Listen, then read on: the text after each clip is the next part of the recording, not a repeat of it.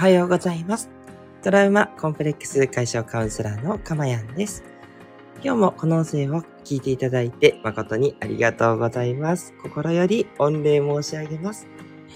この音声を収録している日時は2022年8月29日月曜日の午前6時40分台となっております。はい。ということでね、皆さんいかがお過ごしでしょうか？ね、今日からね、また新しい週間という方もね、多いかなと思います。ね、えー、ちょっとね、あの、や、暑さが和らいではきていますけれども、まだまだね、結構湿度も高くて、えー、なんでしょうね。基本的には夏の余韻もまだまだありますのでね、十分お気をつけいただいてね、お仕事していただけたらなというふうに思っております。えっ、と、あ、はい。はい、失礼しました。はい。えー、ということでね、今日もね、早速、えー、具体的なね、お悩みを通してね、えー、いろいろなことをね、えー、見た皆さんとね、シェアしていく、そんなね、えー、会にしていきたいと思っております。えこの音声ではですね、え私の癒しの声を聞いていただく今の幸せと、それからね、一つテーマを決めていつもお話をしてるんですけど、そのテーマをもとにですね、え、あなたがいろいろなことをね、知って、感じて、そして、えー、学んで、で、それをですね、普段の生活に活かしていただくだけでですね、なんと未来英語幸せな、えー、人生を手に入れてしまうというね、そういう魔法のプログラムになっております。はい。ということでね、今日の内容に入っていこうと思うんですけども、え今日は新しいお悩みということで、えっと、ここ最近はですね、具体的なお悩みを、あの、ネット上に上がっているお悩みをね、チョイスさせていただいて、でそれをね、え、一緒に皆さんと考えていくっていうね、えそういうお悩みを解決するためのヒントをね、お届けする企画となっております。今回はですね、人間関係でちょっと仕事に行きたくないということをご相談されているお悩みを見つけましたので、これについてね、皆さんと一緒に考えていきたいなというふうに思っています。それではお悩みの文章をちょっと読んでいきますね。え現在、製造の仕事をしていました。あ、していましたがってことで、過去にですね、現在って言ってますが、えっと、そのしていたっていうのが過去とですね。で、人間関係が嫌になり、製造の仕事を辞めることにしました。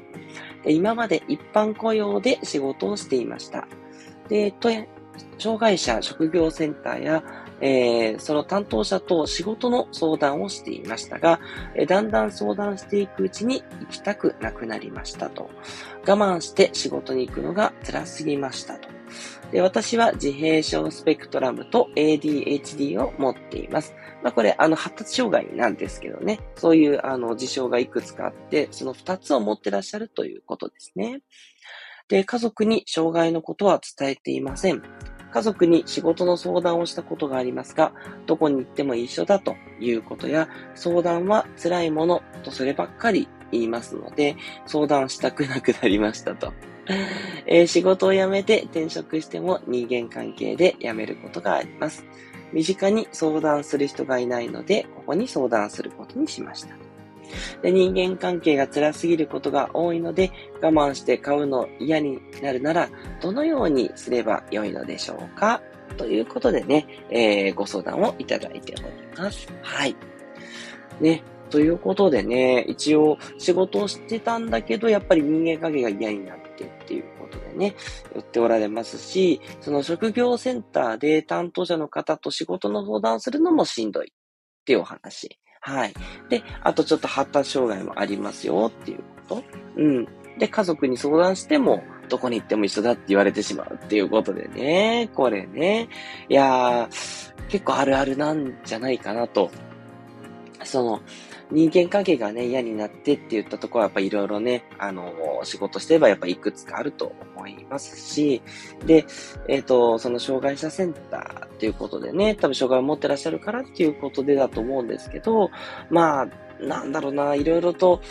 辛い現実に直面するとかね、きっといろんなことが終わりなんだと思うんですよね。なのでこれもちょっと行きたくなる、くなるっていうあると思いますしね。で、あと、あの、ADHD などね、発達障害も持ってらっしゃるということで、結構ね、生きづらいと思うんです。あの、こういう、あの、症状を持ってるとですね、あの、なかなか負担、普通の生活が難しいんですよ。で、あの、私、自閉症の方はね、あの、自分が、まあ、どう見てもそうじゃないというのはわかると思うんですけど、こっちはちょっと持ってないんですが、実は ADHD、あの、軽い ADHD なんですけど、持ってるっていう診断をね、しっかりと、あの、精神科で受けておりまして、あの、ADHD あるんですよ。で、まあ、いろんな症状あるんですけど、まあ、とにかく落ち着かないですし、あとその、なんていうのかな。忘れ物が多かったりとか、いろんなことが抜けてくんですね。まあ、とにかく記憶量のキャパも小さいんで、もう言われてもすぐにね、抜けちゃうんですよ。大事なことでも抜けちゃうったりとかして、だからね、やっぱり周りの人から信用を失いやすいんですよね。そう。ここがすごくね、難しいところで、なのでね、ちょっとその ADHD を持ってるって言ったところも、なかなか普通の人と同じようなことができないっていうようなね、思いもあったりとかして、きっとしんどいっていうところがあると思うんですよね。うん。ね、あとちょっと家族にね、なかなか仕事のことを理解してもらえないっていうね。いや、これもね、辛いものがありますよね。うん、どこに行っても一緒だと。そう。で、そう。まあ、ちょっとね、これあの、次回以降またお話しようと思うんですけど、まあ、どこに行っても一緒だっていう事実が、えー、事実かっていうと、おそらくこの相談者の方にとっては事実なのかなというふうに思っております。でそれがなんでかっっていうね、お話はね、ちょっとしていかないとっていう思うんですけれども、それはまた次回ということでね、そういったところも気になるっていうお話ですよね。はい。ということでね、で、まあ、ここ、あの、はっきりとね、どうなりたいかっていう、あの、いつもね、あの、どうなりたいのかっていうところは具体的にっていうお話をしますけども、まあ、この方はもうはっきり人間関係が辛すぎることが多いので、我慢して通うのが嫌になるなら、どのようにすればよいのかというようなことが書いてありますよね。うん。まあ、そうですね。やっぱりど、どういう仕事をしていても、結きっとその仕事って人間関係がやっぱり付きまとうんですよね。それも第三者的な人とか、初めて会う人とかっているんですよ。じゃあそれ嫌だったら、あの一人でね、自営業的に仕事をして、まあ例えば、YouTuber みたいなのとか、なんかネットビジネスみたいなのね、やればいいんじゃないって思うと思うんですけども、実はネットビジネスってネットを使ってるだけであって、絶対にネットの向こうにあの、人っていうお客様がいらっしゃるんですね。ネットビジネスって別にネットにあの仕事してるわけではないんですよ。確かに、あの、不特定の多数の人にね、発信していくから、あの、それって、えー、よりね、リアルで会うよりはいいんじゃないっていう部分はあるかもしれないんですけど、確かにそうなんですが、ただ、ネットを通して相手にやっぱり人がいて人間がいるっていうことなんですね。あの、お客様に対して、やっぱりお仕事をしていくと。まあ、私のように、あの、カウンセラーじゃなかったとしてもですね、あの、情報発信して、まあ、その、ね、発信を買ってくださると。なると、その買ってくださるやっぱりお客様がネットの向こうにはいるんですよね。で、そういう方ともやっぱりある程度はね、こう応対していかなきゃいけない。まあ、何も連絡取らずにね、終われれば、それでいいのかもしれませんが、まあ、やっぱりクレームを受けちゃったりとかね、そう、それかこうご相談があって、で、どうしてっていうこともあったりするので、まあ、やっぱり人間関係って結構あるなとは思うんですよ。どこ、どういう仕事をしてもね。だから人間関係自体がこう辛いっていう、ここをね、やっぱりこうなんとかね、いろいろと考え方を変えていかないとなかなか難しいんじゃないかなっていうあたりをね、ちょっと次回これお話ししたいなっていうふうに思いますね。うーん、はい。ということでね、まあ、やっぱりあの全般的に、あの人との関わりって言ったところにちょっと苦手意識を持ってらっしゃるんだろうなぁなんて思いました。仕事もそうだし、センターの人と話すのもそうだし、家族もそうだしっていうところですよね。なんかそんな、うん、感じがしますよね。はい。いやー、ということでね、結構これはあのー、聞いてくださってる方もね、いろいろ悩まれるところあると思うんですけど、じゃあこれに対してね、どう向き合っていけばいいのかっていうことをね、次回以降、またね、お話をしていければというふうに思っております。うん。ね、あとどうでしょうね。もしね、仕事のこととかでね、えっと、こういう悩みがあるとかね、あの、ご相談したいことなどありましたらね、ぜひまたコメントでいただけますと、レターも大丈夫です。ね、いただけますとすごい参考になりますので、そのあたりもね、絡めてね、次回お話ししていければな、なんていうふうに思ったりしています。はい。えー、今日の内容はね、まあお悩みをね、お話してるだけなんで、まあちょっといいねも何もあんのかしらと 思うんですけど、まあ、あ、これわかるなとか、うん、これについて、あの、私もちょっといろいろとね、えー、やっぱ仕事にちょっとなかなか乗り気にならない。なんか今日、月曜日なんでね、すいませんね、月曜日からちょっとこの話題ですけど、でも、月曜日だからこそ、あの、こういうことをみんな悩んでるよっていうことが分かれば、じゃあ自分はね、まあ、あるんだけれども、まあでもなんとか行こうかなって言ってね、こう、行く気に少しなる、あの、そういう配信もいいかなと思ってですね、あえてちょっと月曜日にチョイスしてますけどね。はい、そんな感じですね。はい。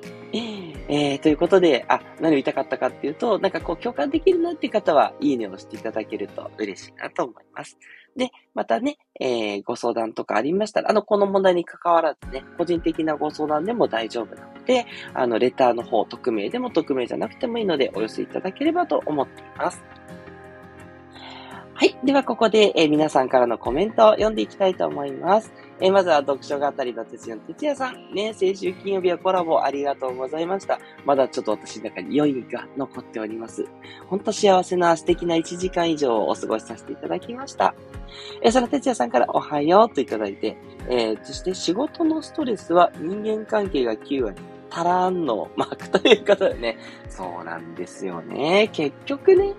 人の悩みってもうほとんど人間関係なんですよね。アドラーも言ってますけどね。そう。だからやっぱり人間関係をね、どう、えー、線を引いていくかっていうことでしかないんですよね。つまり、自分が嫌だなって思う、その人間関係、ここをやっぱり癒していく。うん。そこをね、やっていかないとなかなかね、変わっていかないんじゃないかなって思うところがありますね。はい。しかし、ストレス解消の方法も人間関係が9割ということでね、いただきました。そうですよね。ストレス解消もね、友達と話すとかね、そう、やっぱりこう相談にカウンセリングで乗ってもらうとかね、やっぱ人が関わることっていう方が結構そこからいい影響を受けるんで、あの、解消の方法も良かったりするんですよね。もちろん、あの、いっぱいね、こう、食べると。ね、食べて癒されるとかね、タバコを吸うとかもあるんですけど、物に頼るとね、ちょっとね、こう、依存症になったりしがちなストレス解消があったり するんで、やっぱりね、人間関係的に、うん、人と話すとかってやっぱりいいんじゃないかなって本当思うんですよね。で、あと、ちょっと話すのってやっぱりこう勇気がいるこういうご相談もなかなかお友達育つの難しいじゃないですか。で、そういう時はやっぱりこう書いてみるっていうことですよね。綺麗に書く必要ないので、書き殴りでもいいので、何が嫌だって思ってるのかっていうのをね、ノートにガーってね、書き殴ってみると、結構ですね、あの、その自分が思ってる悩みが客観的に見れるように、ちょっとはっきり話して捉えられるんですね。でそれから文字に書くことによって、明確にね、あ、これが嫌だと思ってるんだとか、あ、こういうところが自分苦手だって思ってるんだなっていうことが見えてきますので、紙に書くとね、結構スッキリと落ち着くっていうことってあるんですよ。なので、えー、ね、あ全然紙じゃなくてパソコンでもいいですので、自分の書きやすい方向でね、えー、書いて鳴らしてみるっていうことをしてみるのは結構おすすめだったりします。はい。ということで、てつやさん、ありがとうございました。えー、そして、スコアさん、いつも長野から聞いてくださってるスコアさんです。ありがとうございます。えー、おはようございます。今回のお話、近未来、我が家でも目の目の当たりになりそうですと。向き合えるような自分でいたいと思いますが、ということでいただきました。これあれですかね、スコアさんのお子さんをね、ご想像されてらっしゃるのかなというふうに取らせていただきました。そうですよね、お子さんがね、こうちょっと将来、ね、仕事のことで悩むとか、そういったことってね、きっとあるかもしれないなっていうことですよね。ありがとうございます。そうやって自分事としてね、捉えて、ね、あの、考えてくださっているということでね、いや、本当にありがたい限りです。ね、あの、もうそういうふうにね、スコアさんのように、あの、先回りというかね、こういうことが起こるんじゃないか。で、それに対してきちんとね、自分が向き合えるようになりたいっていうね、もうこの覚悟をね、決めてるだけでかなりね、大きく違ってきますので、はい。すごくね、私の放送をね、有効活用してくださってるなって思う。ね、もう本当素敵なコメントです。ありがとうございます。さすがですね。そう。ということでね、もうあの、皆さんね、大体、あの、もう本当、ええー